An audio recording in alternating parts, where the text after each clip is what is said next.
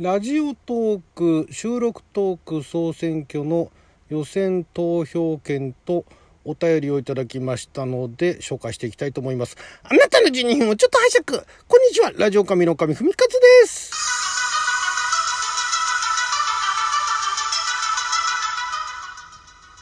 えー、またしても予選投票権ね、いただきました。ありがとうございます。えー、お便りはついてはいなかったんですが、猫缶さんね、またいただきました。ありがとうございます。猫缶さん、前もね、あの、特にメッセージはないんですが、予選投票券1枚送っていただきまして、まあ、これはね、毎回あの、更新されるコインで、えー、まあ、あの、送っていただいてるとは思うんですが、それでもね、またあの、送っていただいたということで、ちょっとなんかね、ぐっと来ちゃいましてですね、猫缶さんの、えー、10日であの検索すると、猫缶さんという名前の方が3名いらっしゃったんで、まあ、どなたかは厳密にはわからないんですが、おそらくあの、8日のね、感想トークを話されてる方だと思うんですけど、本当ありがとうございます。なんかもう、ね、ちょっと本当申し訳ないですけどね、予選投票権送っていただいてるのにね、そのご期待に応えられそうもないんですけれども、本当に嬉しかったです。ありがとうございます。そして、えー、同じく予選投票券付きでメッセージを送っていただきました。二度寝さん、ありがとうございます。二度寝さんね、えー、ラジオトークでも番組持たれて配信されてますけどね。まあ、あのライブとかでもね私はあの二度寝さんのライブは、まあ、あの全部はいけてないんですけどね極力言ってあのほわほわしたねお声を聞くというのが楽しみなんですけどもおかみさんお疲れ様です。ラジオ神のコーナーでは私もご多分に漏れず勝手に恋愛相談が好きなのですが笑い。過去回だと世界のことわざも好きでした。お笑いないトークも結構聞かせていただいてます。これからも狼さんのトークを日々のちょっとした楽しみにしております。取り急ぎご感想まで。ではでは、実は過去3回くらいお便りを送ったことがある二度寝より。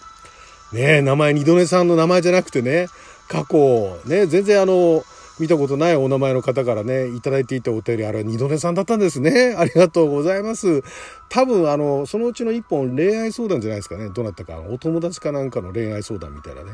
いうの、あれも二度寝さんなんじゃないかと思いますね。ありがとうございます。ね。まあ、あの、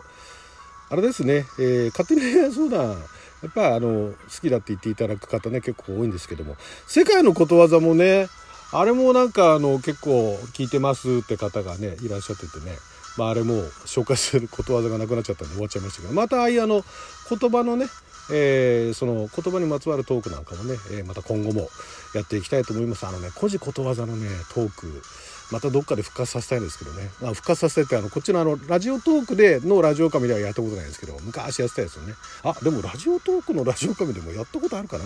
まあまあちょっとねまたいずれやっていきたいと思います。そしてえー、お便りいただきましたお便りウィークの企画、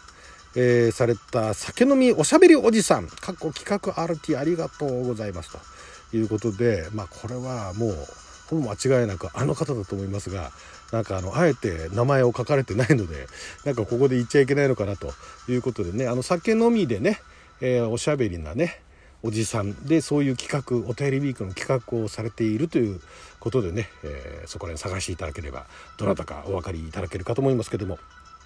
さてあどうもどうもから始まってますね。どうも。さて例の三国志。僕も先日ちょうど見たタイミングだったのでせっかくなのでその話題を。まず言われるまで気づかなかったけど福田組に大泉洋いなかったんですね。違和感全然なかったな。確か宣伝的には三国志を知らなくても楽しめるって言ってた気がするんですが蓋を開けると普通に三国志だし三国志を軽く知ってる人の方が断然楽しまるよなってエピソード買ったですね。エピソード多かったですねってことですね。個人的には大人が批評する映画としてでなくピュアにコメディとして楽しめる小中学生がめっちゃ楽しかったって言ってくれる映画であれというふうに思っちゃいました。学生の頃に光栄や横山ミステルの三国志とかで盛り上がっていたタイミングで見てみたかったななんて思いました。僕もみんなが言うほど悪くない映画だったと思いましたよ福田節は相変わらずでしたけどではということでねお便りウィークのお便りいただきましてありがとうございますそうなんですよね。あの、芸能人、えー、え、酒飲むよりさ、とてもいいことをおっしゃっていただきました。えー、大人が批評する映画としてでなく、ピュアにコメディとして楽しめる小中学生がめっちゃ楽しかったって言ってくれる映画。そんな感じなんですよね。これまあ別に小中学生に限った話じゃないんですけども、もう素直に中のコメディを楽しむと。で、歴史のね、イフみたいなものをね、えー、そういうのをおまあ、純粋に楽しむというのがあの映画の楽しみ方だなと思いました。だからまあいろいろね言いたい人もいるとは思うんですけども私ねあの映画もう少しねあのここをこうすればって今更言ってもしょうがないんですけどもあのね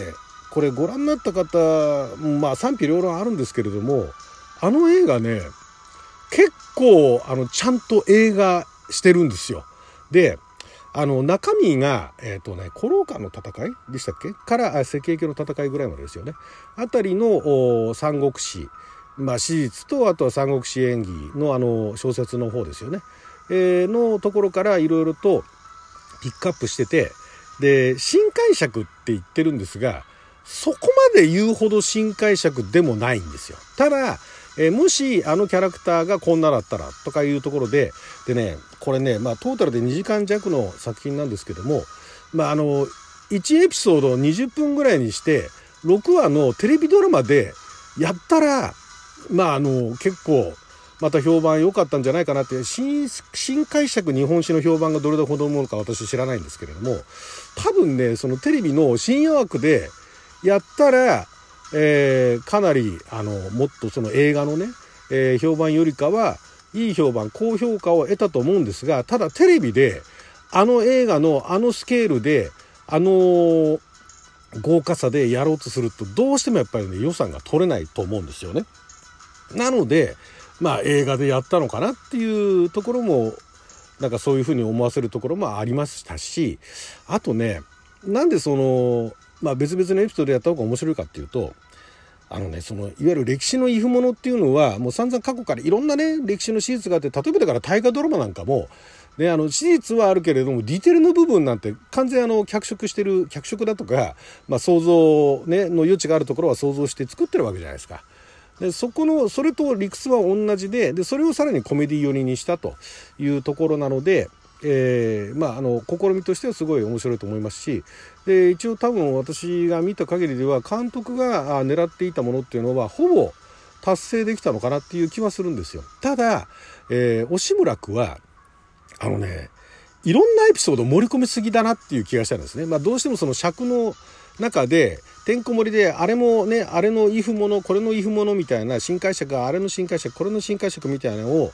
やりたかったんだなってのは分かるんですがそれ盛り込みすぎたがためにちょっとねその一つ一つのその何て言うんですかね新解釈の部分が薄まっちゃったかなっていう気がするんですね。そこがあの何でしょうね、まあ、楽しめる人は楽しめるんだけれどもなんかあの全然楽しめなかった乗れなかったっていう人は結果そういう一つ一つが薄くなってしまったんでもっとなんかね新解釈でとんでもないなんか三国志のこの前のあの感想でもお話しましたけれどもあこれネタバレになりますね。今更ですけれども、えー、新解釈三国志の感想のネタバレありバージョンということでね、えー、ここら辺がその何でしょうねもう少し何かに絞ればよかったのかなで絞ってでそれ以外のことは史実の結果だけを合わせてあとはもう結構はちゃめちゃやっちゃってもよかったのかなっていう気はしたんですね。でそのいわゆるえー、史実だとかいろんな漫画だとか、えー、今までの映画だとかそういったところでかっこよく取り上げられていたのが実は、ね、その人物がどうしようもない人物だったらっていうようなパターンで過去にね私あの映画見て思い出したのが、